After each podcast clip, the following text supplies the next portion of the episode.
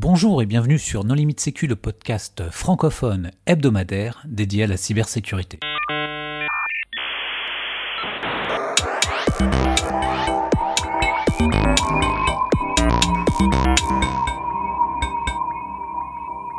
Alors aujourd'hui, c'est le sixième épisode de notre série consacrée à l'histoire du droit du numérique avec Marc-Antoine Ledieu. Bonjour Marc-Antoine. Bonjour. Pour discuter avec lui, les contributeurs Non Limite Sécu sont Nicolas Ruff. Bonjour. Christophe Renard. Bonjour. Jean-Philippe Gaulier. Bonjour. Hervé Schauer. Bonjour. Et moi-même, Johan Hulot. Alors pour mieux profiter de cette série d'épisodes, nous vous invitons à visualiser en même temps que vous écoutez ce podcast la présentation réalisée par Marc-Antoine spécialement pour No Limites Sécu à l'occasion de cette série. Alors visualiser cette présentation en même temps que vous écoutez le podcast n'est pas absolument nécessaire, mais toutefois nous, vous encourageons à le faire car d'une part nous sommes convaincus que vraiment vous apprécierez cette euh, présentation et car d'autre part nous y ferons de nombreuses références. Donc pour ça, deux solutions, soit vous cliquez sur le lien qui illustre cet épisode, soit vous vous rendez sur le site de nolimitsecu slash bd, donc https nolimitsecu.fr slash bd. Bonne écoute Marc-Antoine, la dernière fois, nous nous sommes euh, arrêtés sur une révolution juridique, la création de la CNIL. Euh, en 78. Donc on arrive là maintenant au début des années 80 et il y a une nouvelle révolution qui pointe le bout de son nez. Et, c'est là où justement euh, j'ai été très frappé par l'inadéquation des textes juridiques et de la réalité technique derrière. C'est qu'on va nous faire une loi informatique et liberté qui restreint l'État français, enfin la, République française, où on va obliger dans les obligations euh, juridiques à déclarer un certain nombre de traitements, à éviter des croisements de données. Et deux ans après, euh, la technique dépasse le, le texte de droit et c'est l'IBMPC. 1980. Donc c'est le début de la démocratisation de l'ordinateur, pour prendre ce terme générique, au profit de tous.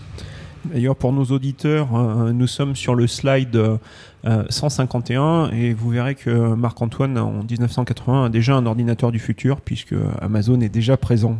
Ah, j'ai un peu anticipé avec une BD qui est assez sympa, qui s'appelle Les Geeks, évidemment. Donc euh, j'ai trouvé que l'illustration était, était plutôt sympa. Et si on poursuit euh, une petite chronologie dans le temps, alors là, je vous ai, je vous ai écouté, j'ai beaucoup lu, euh, c'est l'arrivée d'IPv4. Et IPv4, euh, bah, c'est septembre 1980. J'ai été chercher les RFC, hein, certaines. Voilà. Donc là, je suis en mesure d'affirmer de manière très péremptoire que la RFC 791, c'est septembre 1980, c'est cette fameuse, ces fameuses adresses IPv4. Moi, c'est surtout ce que j'en ai retenu. Effectivement, c'est pour, euh, les gens qui font du réseau aujourd'hui, du réseau local, du réseau d'entreprise, c'est la base, c'est la norme, c'est ce qui est encore utilisé au quotidien. Euh, IPv6 euh, n'a pas encore pris le pas et encore moins IPv9. et donc aujourd'hui, ben, ça c'est la base de la communication entre les ordinateurs, entre le matériel informatique. Alors, ce qu'il faut dire, c'est qu'à l'époque, ça ne l'était pas puisqu'il y avait DECnet, il y avait IPX, il y avait tout un tas de protocoles propriétaires. Enfin, non RFC euh, qui euh, dominait les réseaux locaux. Et IPX, SPX, euh, c'est ce qui a permis à de nombreux jeunes lycéens et étudiants de jouer en réseau parce que personne ne comprenait rien à IPv4 où il fallait mettre des choses pour pouvoir communiquer dans les configurations Windows. Je pense qu'il ne faut pas oublier le nano-réseau. Cher à Thomson. Et plus que comprendre, c'était aussi le support, puisque IPv4 n'était absolument pas disponible dans les logiciels de l'époque. Alors que si tu as chargé euh, ipxod.com euh, sous MS-DOS, euh, tu avais directement du réseau qui fonctionnait. IP n'est arrivé qu'avec Windows 3.11 for Workgroups, il fallait installer Trumpet WinSock par-dessus. Enfin, c'était, c'était pas le protocole sur lequel les gens pariaient à l'époque. Moi, j'aime bien quand vous avez des considérations comme ça et que vous hochez tous de la tête comme des grands sachants. Je vous écoute, j'écouterai une langue étrangère que je parle pas, que ça me ferait à peu près le même effet. Moi, ce que j'ai retenu de la norme IPv4, c'est le nombre d'adresses IP disponibles. Donc, comme je suis très mauvais, alors donc 2, 2 puissance 32 adresses, ça je sais le lire. J'ai juste calculé que ça faisait quelque chose comme 4,29 milliards d'adresses, sachant que c'est un nombre fini, puisqu'à un moment on va pas pouvoir faire avec un, un encodage sur 4 octets qui donne donc 32 bits. Hein, je crois qu'on peut, on, peut se le dire. Voilà. Et à l'époque, euh, euh, c'est beaucoup d'adresses. Ça paraît gigantesque et on a du mal à comprendre qu'aujourd'hui, ben. À l'époque, c'est même trop. On, on considère qu'il y en a tellement qu'on peut découper en morceaux pour en sacrifier pour de l'expérimentation, pour en donner à des labos qui l'utiliseront jamais. C'est 4 milliards, mais jamais il n'y aura besoin de 4 milliards d'adresses, Et ça continue quand même de fonctionner comme ça. Moyennant quelques bricolages. C'est Bill Gates qui a dit que 4 milliards c'était trop pour tout le monde? Bon, ça c'était 640 kilos. Et quand on va passer donc de, de, de l'IP. Alors là, là j'ai fait des choix très arbitraires dans la, la chronologie que je vous propose de suivre. hein. Euh, j'ai été chercher, bon, c'est un peu orienté euh, cybersécurité. De ce que j'ai pu lire partout, j'ai passé une partie de mon week-end euh, dernier à aller me documenter sur cette histoire de 1982.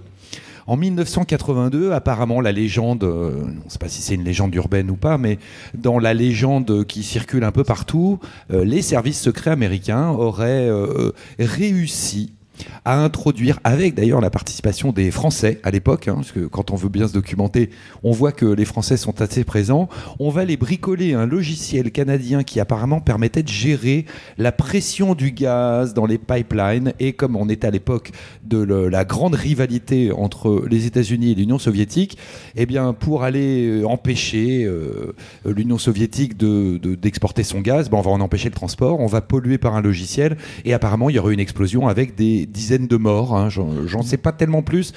C'est ce que j'ai trouvé sur Internet. Il y a des reportages euh, qui circulent au, Nous ne au pouvons Canada. euh, ni confirmer ni infirmer. Non, la, la source de l'histoire, elle, elle est, elle est rigolote à deux titres. Euh, c'est une histoire qui est apparue dans les mémoires d'un ancien de la CIA euh, quand il est parti à la retraite, et en fait, c'est la seule source.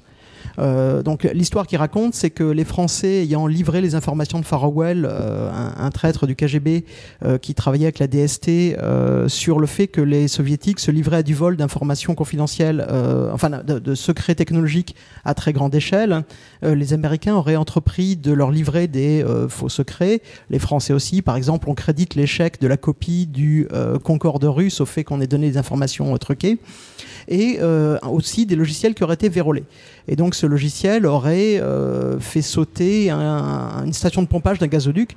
Alors le problème c'est que j'ai recherché sur cette histoire parce que je, je fais un cours sur la sécurité industrielle et on s'aperçoit d'abord que des gazoducs en Russie qui pètent, il y en a eu tout le temps de la guerre froide. Euh, tout simplement parce que le contrôle qualité c'est important quand on fait passer les trucs euh, inflammables à grande pression et que c'était pas le point fort de l'Union soviétique et qu'ils ont eu énormément d'accidents industriels. Et euh, bah ensuite, il y a vraiment qu'une seule source, on peut le croire ou pas. Donc, euh, Mais ce qui est intéressant, c'est que c'est un des premiers à évoquer un sabotage informatique de systèmes industriels à vocation euh, géostratégique. Et ça, bah, c'est vraiment la première fois que c'est évoqué sérieusement dans les mémoires de ce bonhomme, alors que bah, on, a vu aujourd'hui que ça se réalise. Alors, ce qui est étonnant, c'est que pour poursuivre cette, chronologie, 1982, euh, voilà, c'est la slide qui est juste après. Donc là, là, je remercie à titre personnel, une fois encore, euh, Stéphane Bortsmeyer. Je confirme bien que le dernier flag day de l'Internet, euh, donc le passage, l'adoption généralisée de l'IPv4, c'est le 1er janvier 1983. Donc c'est la dernière fois, si j'ai bien compris, mais que l'Internet, entre guillemets, s'est arrêté d'un commun accord pour adopter une norme qui permette ensuite de fonctionner ou de, de- faire fonctionner ce protocole IPv4. On poursuit euh, la chronologie. Alors là, je tiens à vous dire que j'ai passé un très très bon week-end parce que j'ai retrouvé ce film que j'avais vu gamin, qui s'appelait War Games. Et ce film, euh, je l'ai trouvé à la FNAC le week-end dernier, je l'ai revu. Alors inutile de vous dire que ça a un peu vieilli quand même, mais le concept, euh, voilà, là je vous ai mis le, le- le résumé euh, euh, que j'y ai trouvé sur Wikipédia, et pour avoir revu ce film, c'est ça, c'est c'est un ado, il a 15 ans, ben il se fait, il se tient pas bien en cours, alors qu'est-ce qu'il fait? Il se fait convoquer par le proviseur, et à chaque fois qu'il est convoqué par le proviseur, ou son équivalent dans son lycée américain, il en profite pour passer dans le bureau de la secrétaire, il ouvre le tiroir, et il y a le mot de passe de la semaine. Et donc il a le mot de passe, hop, il rentre chez lui, il est un peu geek, il a une espèce d'ordinateur, il a des disquettes euh, souples, des grandes disquettes souples, j'en ai vu quand j'étais j'étais très très jeune. Euh, et donc il arrive à changer ses notes, hein, tout simplement. Donc il se fait passer ses notes F, qui est l'équivalent du, du 3 à 0 à peu près dans le système américain. Euh, et il se met des notes de B, de C. Enfin bon, il se remonte, il remonte les notes de sa copine qui proteste un peu. Et puis à un moment, il joue avec un espèce de, il met son téléphone euh, dans un espèce de, de modem. Alors c'est ça, ça doit être un modem. Et puis Un il coupleur a- acoustique, oui. oui. Un coupleur acoustique, t'en as plein dans les films de l'époque, t'as pas Voilà, que celui-là. le, ouais. couple- le coupleur acoustique. Très bien. Je, je m'incline devant ses compétences techniques. 300 baudes, il me semble, en pointe. Et on voit en fait qu'à un moment, il essaie, il cherche un jeu vidéo. Déjà, donc on est, donc le film a dû être fait dans les années 82 pour être sorti en 83 aux États-Unis. Et il cherche à rentrer dans le système d'information d'une société qui fait des jeux vidéo pour essayer de récupérer le jeu vidéo gratuit. Et donc qu'est-ce qu'il fait? Il fait une petite routine et euh, on voit son ordinateur à l'écran qui appelle des numéros. Et quand les gens décrochent et qu'on en a une voix humaine, le système, le, le- le- petit programme coupe la communication et passe au numéro suivant parce qu'il a appelé, il a demandé alors dans telle, dans telle zone géographique, les indicatifs c'est 419 ou euh, 307 ou je sais pas quoi. Et donc il va essayer tous les numéros. Et à un moment, il va tomber sur un système d'information qui va lui répondre, mais il sait pas qui c'est. Et en fait, on va découvrir que dans le film, il rentre dans un programme d'intelligence artificielle extrêmement intelligent d'ailleurs pour l'époque, parce que déjà il y a un système de, synthèse vocale, donc l'ordinateur lui répond avec un espèce de haut-parleur que même moi j'aurais pas bricolé pire euh, dans ma, chambre quand j'avais 12 ans. Et euh, il va commencer à rentrer dans ce système d'information qui est auto-apprenant, enfin donc il y a toute une logique derrière. On est au bord de la Troisième Guerre mondiale, heureusement on est dans un film américain, tout le monde va bien, euh, la fiancée est amoureuse du, du petit jeune, celui qui était mort n'est pas mort, le militaire qui était pas si con que ça, eh ben, il est très content, et puis le scientifique qui avait pas tout compris, lui il est effondré, mais tout va bien. Ce qu'il faut savoir et qui est souvent inconnu, c'est qu'il y a une suite. Donc, euh, pour tous les auditeurs, vous pourrez aller voir euh, Wargames 2. Il paraît que ça vaut pas une patate, mais au moins ça augmente la culture. Là, si ce jeune pirate informatique, euh, au lieu d'être américain, euh, était français, on est en 83, euh, qu'est-ce qu'il risque? Zéro. Donc, on, on peut pirater en 1983 des centrales nucléaires et euh, rester euh, totalement impuni. Absolument. Le principe du droit pénal, si l'infraction pénale n'est pas prévue dans le code, eh bien, ça n'est pas une infraction. Donc, euh, le- les lois vont arriver juste après. Là, à cette époque-là, en France, quelqu'un qui jouait à ça n'était quasiment pas répréhensible, sauf à torturer la notion de vol d'information, ce que fait un peu la jurisprudence, mais là, je, c'est- un peu L'usage de l'électricité, si j'ai bon souvenir. euh, Euh, le, le vol d'électricité, effectivement. Quand on se branche hors compteur euh, et qu'on récupère directement depuis le fil avant le compteur. Oui, ça, c'est... Non, parce qu'en fait, la première condamnation en France, c'était sur la base que le traitement informatique réalisé à distance consommait de l'électricité chez la victime et donc c'était l'utilisation frauduleuse d'énergie. Alors, c'est le problème du droit pénal, c'est qu'à un moment, on va se raccrocher sur des lois qui sont parfois anciennes pour essayer d'en tirer quelque chose de manière à condamner quelqu'un dont on sent bien qu'il a fait un acte répréhensible. Même si on n'a pas le fondement légal très détaillé, genre euh, accès, maintien frauduleux, euh, modification des données qui sont stockées. Bon, euh, notamment le fondement du vol, puisqu'on va revenir là aussi à Bluetooth. Bluetooth, qu'est-ce qu'on lui a reproché? On lui a reproché d'avoir volé des documents. Or, il a juste fait des copies. Mais il a été accroché euh, pour vol parce qu'on avait, on savait pas trop quoi dire d'autre. C'est toujours très difficile de juger aujourd'hui dans une époque que l'on n'a pas vécue. Moi, j'ai la chance d'avoir vécu cette époque. Et je pense qu'on ne peut pas comprendre la situation. C'est une époque où on pouvait se connecter sur n'importe quel ordinateur, il y avait toujours un compte invité. Et à partir de ce compte invité, on demandait à l'administrateur un compte et il vous le, il vous le faisait euh, gentiment. Enfin, il fallait avoir une bonne raison, genre j'ai vu que vous aviez tel logiciel, ça m'intéresse. Aujourd'hui, en 2019, personne ne peut comprendre cet, cet état d'esprit des, des, des, des années 80-90. Oh, et, donc, on ne peut pas euh, reprocher à ceux qui, dans le contexte de l'époque, s'étaient connectés euh, sur des Prime OS, euh, c'était bon, beaucoup de mainframe IBM, un peu de, un peu de VMS, un peu d'Unix. bah oui, il y avait déjà Unix à l'époque, c'est, le seul qui restait. On peut pas réinterpréter aujourd'hui ce qu'on leur a reproché à l'époque. Aujourd'hui, on comprend tout à fait que c'est quelque chose qu'il faut pas faire. Dans le contexte de l'époque, c'est beaucoup plus complexe.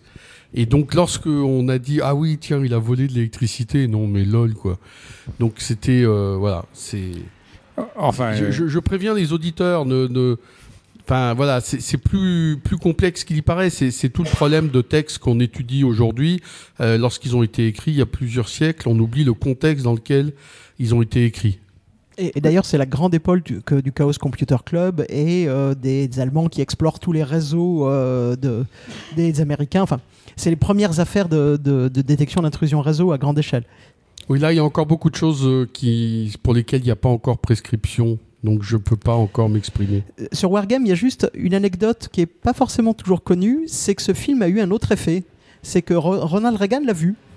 Et euh, bah, Ro- Ronald Reagan aimait beaucoup regarder les films. On, cite souvent le fait qu'en regardant le jour d'après, il ait demandé quelles, seraient les vraies conséquences d'une guerre nucléaire et qu'il ait engagé un processus de rapprochement et de, sortie de la, de la guerre froide. En regardant Wargame, il a demandé euh, à ses aides de camp si c'était réaliste. Tout le monde lui a dit non. Sauf que euh, un ou deux mois plus tard, euh, bah, le rapport de l'armée du DoD, du département de la défense, est revenu en disant bah en fait si c'est réaliste, pas la partie intelligence artificielle, mais en fait non seulement euh, nos réseaux sont vulnérables, mais il y a déjà des gens qui se baladent dessus. Et les rouges pourraient tout faire péter. Euh, et c'est aujourd'hui euh, souvent cité comme étant la source du financement de la conversion de la NSA, car la NSA c'était avant tout une agence d'écoute radio et téléphonique, vers l'agence de guerre informatique américaine, euh, suite au fait que bah, le département de la défense ait financé euh, des recherches sur le domaine parce que le président de la République américaine avait vu ce film et avait posé la question et a décidé derrière qu'il fallait le prendre au sérieux. Et autre chose qu'on ne dit pas sur Wargame, c'est que euh, fait du wardialing, qui est une pratique un peu perdue aujourd'hui, et que donc probablement il fait du fracking, à moins qu'il ait budget illimité pour. On peut expliciter le terme Ouais, le fait que le fait que l'on étude, euh, on essaye de se connecter à tous les numéros euh, de téléphone successifs en attendant euh, d'avoir une porteuse, c'est quelque chose qui fonctionne encore aujourd'hui avec certains systèmes de télémaintenance, hein, notamment sur tous ces hum, équipements industriels un peu isolés dans la nature. Euh, Et c'est- Marco- Ce qu'il faut rappeler sur le contexte des années 80, c'est que tu payais tes communications téléphoniques, n'est-ce pas? Tu n'avais pas des forfaits illimités qui te, per- qui te permettaient de, de téléphoner n'importe où et d'essayer tous les numéros. Et dans Wargames, d'ailleurs, le héros, à un moment qui est perdu, donc ce, ce- ce gamin de 15 ans, il est perdu, il va dans une cabine téléphonique, il démonte quand même le combiné, il va récupérer un morceau de, de- de capsule de coca, il fait un espèce de court-circuit machin, il quand même il téléphone à l'opérateur local euh, gratuitement en truand dans le système. hein. Donc euh, il- non, c'était assez, il y avait tout- toute la palette de ce qu'on peut imaginer aujourd'hui comme, euh, j'allais dire petit hacking, mais à l'époque c'était tellement nouveau, effectivement que euh, nous Européens on était assez démunis. Euh, Je crois qu'il faut expliquer le concept de cabine téléphonique à nos auditeurs les plus jeunes, puisque ça s'est un peu perdu aussi. hein. Alors, j'ai eu un choc. Moi, euh, moi, j'ai deux gamins qui ont euh, 16 et 14 ans. Euh, je me souviens, quand ils étaient plus petits, vers 6-8 ans, on leur montrait des dessins animés des années 50, 60, 70, des dessins animés russes, parce qu'il y a eu beaucoup de production de dessins animés russes qui était assez remarquable, ou américains. Et le jour où un de mes gamins a vu Mickey ou je sais pas qui décrocher un téléphone avec le, le câble euh, enroulé qui était là, ils m'ont dit Papa, qu'est-ce qu'ils font? Et j'ai dit, mais c'est un téléphone. Il fait, mais un téléphone, ça n'a pas de fil. C'est quoi ce truc? Et, donc, effectivement, on est au début d'un choc générationnel où aujourd'hui, euh, en fait, ils ont grandi, moi, mes gamins, avec les premiers iPhones. Donc, euh, il y avait déjà l'Internet dessus. Donc, pourquoi c'est révolutionnaire? C'est pour des gens de notre génération, bien que nous soyons tous jeunes, je crois qu'on peut le dire. C'est quand même un, un choc culturel qui fait que quand on revoit, comme moi j'ai pu le faire ce Wargames, on voit qu'il y avait quand même en gestation l'ensemble des problèmes qui vont apparaître aujourd'hui. Wargames, on, on a quelques héros, euh, entre guillemets, dans la sécurité informatique, quelques, quelques mythes, si je puis dire. On a Captain Crunch, Nicolas parlait de freaking tout à l'heure, hein, qui euh, euh, aurait, grâce à un sifflet euh, récupéré dans des céréales, trouvé les bonnes intonations téléphoniques pour les bonnes fréquences pour passer des appels gratuits. On a un, certain Kevin Mitnick, hein, dont tu nous parleras peut-être un petit peu plus tard. Est-ce que ça, dans, ton étude, ton analyse du droit et dans l'approche que tu en fais, cette mythologie des pirates, hein, c'est quelque chose que tu abordes, que tu connais, ou c'est euh, quelque chose de totalement inconnu? Mais pour nous, les juristes, euh, c'était l'inconnu total. D'abord, il n'y avait pas de texte. On savait même pas que ça existait. Qui était concerné par l'ensemble de, ces bricolages? Je- On va appeler ça bricolage. Mais qui savait? Moi, j'ai vu mon premier message électronique. Je me souviens, j'étais chez une copine euh, à San Francisco. Elle m'a dit Tiens, je vais te montrer. On va envoyer un message électronique. ah, j'ai dit Super. Je l'ai vu derrière un écran envoyer un truc avec un gars qui lui répondait. Mais j'ai même pas compris à l'époque. C'était, je sais pas, j'avais euh, une vingtaine d'années. J'étais pas câblé pour comprendre. Alors ça, en 1983 ou ou même 1984, cette fameuse affaire du canard enchaîné, où j'ai découvert avec stupéfaction, quand même, qu'il y a des gens qui avaient utilisé un Minitel sans connaissance technique spécifique ni matériel particulier et qui ont accédé à des informations concernant les essais nucléaires de Mururoa. Non mais c'est stupéfiant. Avec un Minitel, sans aucune mesure de protection, avec aucune connaissance technique, on rentre quelque part et on accède à des données d'où aujourd'hui on dirait qu'elles sont sensibles ou classifiées ou tout ce qu'on veut. Minitel, ce qu'il fallait, c'était surtout un compte bancaire euh, bien fourni. Euh, pas forcément, puisque tu avais des Minitel en libre service dans les postes. Donc si tu connaissais les séquences de touches... euh, Enfin bref, on va pas euh, enchaîner nos auditeurs avec X25, mais euh, ça c'est fait. Une histoire dont, je, crois que j'ai une, slide là-dessus sur, euh, sur le Minitel. Euh, moi, je me souviens de 3615 annu. On pouvait consulter gratuitement l'annuaire de France Télécom à l'époque. Ok, trois minutes, c'était gratuit. Donc trois minutes, on, récupérait entre guillemets toutes les adresses. Et il y a eu une affaire qui a été assez célèbre euh, à l'époque. C'était un type qui avait eu l'idée. Il se disait bon, il y avait qu'un seul annuaire. Je vais faire un annuaire concurrent. Donc qu'est-ce qu'il a fait? Il a mis des PC en batterie. Il a fait un petit programme d'émulation Minitel. Il connectait les PC. 2 minutes 59. Crac, il déconnectait. Hop, il se reconnectait tout de suite. En trois semaines, il a pompé la base de données France Télécom, quand même. Donc après, il y a eu procès sur procès, ils ont changé de nom, ça repartait, ça recommençait. Et c'est l'origine d'un des deux droits actuels du droit des bases de données euh, numériques, c'est cette capacité de manière répétée et systématique à prendre des contenus non substantiels d'une base de données. Eh bien, c'est une jurisprudence qui est partie du Minitel et ces fameuses 3 minutes gratuites. Alors je crois que sur l'annuaire, c'est pas le seul à l'avoir fait, puisqu'il me semble qu'un un grand industriel euh, français euh, a pris tous les annuaires, a été du côté de Madagascar, les a fait rentrer dans une base de données et a créé un service d'annuaire inversé. Ça, c'était, à la limite, c'était fait à la main, on va recopier du papier, tandis que lui, il avait automatisé la collecte de données qui était manifestement à caractère personnel entre nous soit dit, mais il n'a pas du tout été inquiété là-dessus. Ils se sont battus sur les conditions de j'extrais pas de manière massive, mais de manière répétée systématique des datas d'une grosse base de données pour en refaire une à moi. C'était ça le, fond de l'histoire. On arrive en 88 avec euh, un, député, j'imagine, un- qui s'appelle euh, Godefroy, et qui euh, nous a laissé dans l'histoire euh, une certaine loi. Est-ce que tu peux nous en dire un peu plus? Ah oui, parce que là, on va attaquer la première loi française de répression pénale de euh, l'atteinte. Alors, accès, maintien frauduleux, nous on dit souvent atteinte à un système de traitement automatisé de données. C'est le nom de la loi pénale. est-ce que pour nos auditeurs, tu peux rappeler ce que pénal veut dire? Qu'est-ce que ça engendre? Alors, la loi pénale, euh, c'est euh, les limites qu'une société va poser, c'est l'ordre public d'une société, le vol, c'est interdit, c'est pénal. Euh, L'escroquerie, c'est pénal. Il y a un certain nombre d'infractions qui sont pénales et pour la première fois, on, on pose une règle donc pénale sanctionnée donc avec de la prison ou des amendes. Il y a des dommages intérêts en plus quand on les prouve. C'est directement contre l'individu, la personne physique. C'est la société qui va poursuivre la personne physique. Aujourd'hui, on peut aussi poursuivre les, per- les personnes morales, mais là, on va rester sur les personnes physiques. Aujourd'hui, notre hacker en 1983 euh, dans Wargames, eh bien, s'il avait été en France après 1988, il risquait, euh, pour l'accès et le maintien frauduleux dans un système de traitement automatisé de données, il risquait un maximum de deux ans de prison et de 60 000 euros d'amende. Et quand tu dis la société, tu parles de l'État français. Voilà, c'est la République française qui va prendre sa loi qui va s'appliquer sur son territoire national. Parce que c'est un problème qu'on a un peu évoqué, mais qui va arriver aujourd'hui. C'est le problème, c'est que ces informations qui circulent sur ces réseaux qui sont mondialisés, eh bien chaque pays va appliquer sa petite réglementation euh, nationale. Et la France a décidé de, donc euh, avec le, le député Godefrin, là je vous ai mis dans la slide de 158, si la numérotation est bonne, je crois qu'elle l'est. Euh, bah, aujourd'hui, c'est accès maintien frauduleux, c'est suppression ou modification des données ou l'altération du fonctionnement d'un alors, euh, système de traitement automatisé de données. Aujourd'hui, les définitions, c'est système d'information. hein, on en revient à la même chose. Et vous voyez que ça peut aller jusqu'à 5 ans de prison et 150 000 euros d'amende. Donc maintenant, euh, en 2019, ça commence à faire un tarif euh, qui est difficile. Enfin, qui qui est un peu lourd à porter pour celui qui se fait prendre. Après, il faut qu'il y ait des affaires et il n'y en a pas beaucoup. Euh, je vous ai donné euh, un peu plus loin là euh, quatre exemples de, de jurisprudence. Donc c'est cassation criminelle, donc on est vraiment en, sanction pénale. Donc on va dire mais non, ça n'est pas une atteinte à un système de traitement de données ou non, ça n'est pas un système de traitement automatisé de données. Bah, les quatre exemples que je vous ai mis, c'est quoi?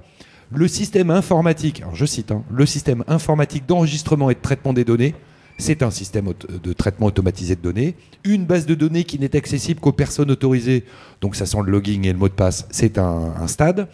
Un site web, bien sûr. Là, on est sur une jurisprudence de 2016. Vous voyez que c'est une, il y a encore un peu de jurisprudence là-dessus. 2018, une messagerie électronique accessible depuis un ordinateur professionnel est un système de traitement automatisé de données. Donc, pas d'atteinte, euh, pas, d'accès, pas de maintien frauduleux. On va pas prendre les datas, on va pas les modifier, on va pas les copier, on va pas mettre de la data frauduleuse dedans, on va pas mettre de rançon, rançongiciel, blablabla, blablabla. C'est 1988 le départ. Donc un stade, c'est un système d'information. Absolument. On va y venir après dans les définitions légales qui nous arrivent maintenant depuis euh, 3-4 ans. Euh, maintenant, oui, la jurisprudence nous dit bien la même chose. Mais est-ce que c'est un cyber système d'information? Euh, là, à ma connaissance, il n'y a, pas de- il y a pas de différence du moment que c'est des datas euh, traitées par un ordinateur et enregistrées sur une mémoire euh, vive, morte ou, euh, ou autre chose, comme dirait Riddick, dans le- l'excellent film de Les Chroniques de Riddick 2. hein, c'est un de mes films cultes, euh, où les personnages, les méchants, ils sont, ils sont moitié morts, moitié vivants, moitié autre chose. Donc j'ai- j'ai toujours adoré la, la métaphore. Et il y a des podcasts spécialisés en série Z. hein. On va pas s- s'aventurer dans ce domaine. Les Chroniques de Riddick n'est pas un film de série Z, c'est un chef-d'œuvre du cinéma. Tous les goûts sont dans la nature. C'est clair.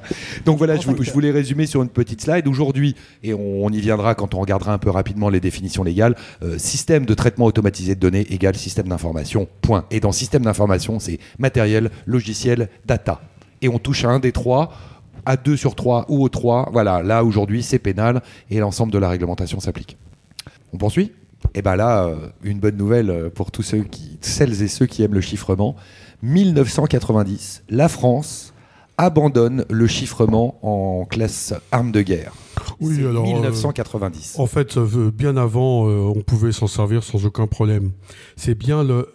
J'affirme qu'on pouvait s'en servir sans aucun problème. C'est bien euh, la différence entre euh, la loi, son application, la réalité. Il y a des, il y a des législations finalement avant même qu'elles existent. Euh, celui qui fait euh, ce que l'autorité ou certaines autorités n'ont pas envie euh, qu'il fasse, de toute façon, s'il le fait, il est mort. Sa vie est morte, son business est mort, donc il le fait pas. Et puis, il y a des choses qui finalement, bon, bah oui, il y a une loi, mais enfin, tout le monde s'en fout, elle est un peu dépassée, elle n'intéresse personne. Et donc, je rappelle que sur mon site, qui malheureusement a été éteint, il y a des présentations qui datent d'avant la libération de la cryptographie, qui en font la promotion avec des explications sur comment s'en servir, et que votre serviteur euh, n'a bien entendu eu absolument jamais aucun ennui au travers euh, de la promotion euh, des outils de chiffrement et des explications autour de ceci, alors qu'ils étaient censés être des armes de guerre. Et heureusement, à cette époque-là, la promotion du chiffrement n'était pas une infraction pénale. Donc on pouvait en faire la promotion, ça restait classifié, même si c'était plus en vigueur. C'est un, un peu les- les- le problème de pays très législatifs comme la France, où on produit énormément de lois. Au bout d'un moment, il y en a tellement que certaines ne sont pas respectées. Alors toi Hervé, tu n'as pas été gêné, mais est-ce que d'autres euh, sociétés ou personnes euh, ont été embêtées avec cette loi? Par exemple, en 91, il me semble, aux États-Unis, euh, on a euh, l'affaire Zimmerman euh, et le FF euh, contre l'État. Euh, et là, c'était euh, clairement euh, une histoire de cryptographie et d'exportation d'armes. Est-ce qu'en France, il y a eu quelque chose de similaire? Pas à ma connaissance. Il y avait quand même un cadre particulier aux États-Unis euh, qui était que le gouvernement voulait imposer un mode de chiffrement contrôlé par lui avec de la séquestre de clés et qui a été un échec retentissant. Euh, 30 ans après, on y est encore. et oui, on y Tu revient. parles un peu. du Keeper Chip, c'est ça? Alors si on poursuit, euh, si on poursuit cette chronologie, 1991, euh, moi ce que j'ai lu, hein, c'est le lancement. euh, alors c'était expérimental en, en 1991, mais c'est les premières communications numériques à partir de téléphones mobiles, et c'était le GSM, le fameux GSM Global System for Mobile Communication. On a regardé, on a gardé que les trois premiers, euh, trois premières lettres pour en faire l'acronyme. Moi j'ai lu que c'était chiffré d'origine et que le protocole de chiffrement il avait été fait en 1988, sachant qu'en 1991 on a fait les premiers tests. Je n'ai cité que Wikipédia, je me déporte volontiers si on me dit que c'était pas comme ça. Mais euh, de, ce que j'ai pu lire, voilà, les opérateurs télécoms, eux, par principe, euh, télécommunication, voix, euh, échange entre personnes, secret des correspondances, on chiffre euh, directement. C'est conçu dès le départ comme ça. Les premiers protocoles qui ont été peu déployés en Europe euh, chiffraient pas du tout. Et ils ont eu très très tôt des fraudes. Parce que si on chiffre pas, ben, on peut pas authentifier de façon forte non plus. Et donc, cloner un numéro de téléphone, c'était aussi simple que d'écouter quelqu'un en train de téléphoner de reproduire son numéro. Et là, on touche directement dans un vrai problème des opérateurs télécoms qui est moins la protection des correspondances que la capacité à facturer. Et, et donc, quand le GSM est sorti, et Cocorico largement conçu en France, eh bien, euh, il est sorti avec du chiffrement et de l'authentification forte. Enfin, pour l'époque. Oui, parce que euh, à l'époque, personne n'était capable de concevoir un algorithme de chiffrement. Enfin, faut se rappeler que RC4, par exemple, qui est sorti dans les années 90, c'était propriété intellectuelle de la société RSA, et euh, c'était pas du tout public. Et la première implémentation était basée sur du, enfin, public était basé Le, sur du le DES était sorti avant et était très, tout à fait euh, Oui, respectable. Mais c'était euh, imposé par le gouvernement américain et personne n'était capable de d'évaluer la sécurité de ce protocole ou de le contredire ou d'en produire d'autres. C'était euh, voici ce que vous devez utiliser. C'était les débuts des études publiques de cryptographie et de cryptanalyse, euh, sachant qu'effectivement, si la cryptographie a, vraiment connu son essor euh, avec la, fin des années 70, début 80, la cryptanalyse a été plus longtemps dissuadée comme étant considérée comme quelque chose de, très sensible. Et effectivement, bah, si on n'a pas une capacité de chercheurs publics à cryptanalyser les protocoles et en évaluer de façon indépendante la sécurité, euh, bah, on est obligé de faire confiance les autorités. En l'occurrence, le DES avait été conçu par IBM. Et euh, c'est un cas assez intéressant puisque c'est la, la NSA qui avait proposé des améliorations qui, euh, qui, étaient qui n'ont été comprises par le grand public que 20 ans plus tard. Et pour lutter contre la cryptanalyse différentielle. Marc-Antoine, je te propose que euh, on s'en arrête au GSM pour cette émission, pour nous retrouver la semaine prochaine euh, pour la suite euh, du droit et de la sécurité informatique. Chers auditeurs, nous espérons que cet épisode vous aura intéressé. Nous vous donnons donc rendez-vous la semaine prochaine pour un podcast. Au revoir. Au revoir.